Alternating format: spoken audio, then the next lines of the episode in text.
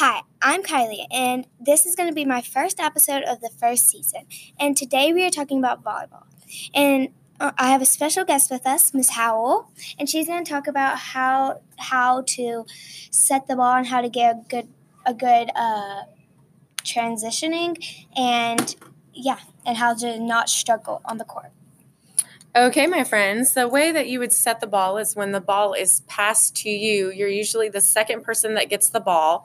You would have all 10 fingers on the ball, and it's really not your palms. It's your fingers that are going to touch the ball, and you would bend your knees as the ball is coming to you, and then set the ball would be having your all 10 fingers facing the air near or above your chest, and then you bend your knees and go down with the ball and then push the ball up using your fingers to your spiker who's on either side, the left side or the right side of the net. You would not set the ball over the net because then you would give your opponent the chance to spike the ball on you.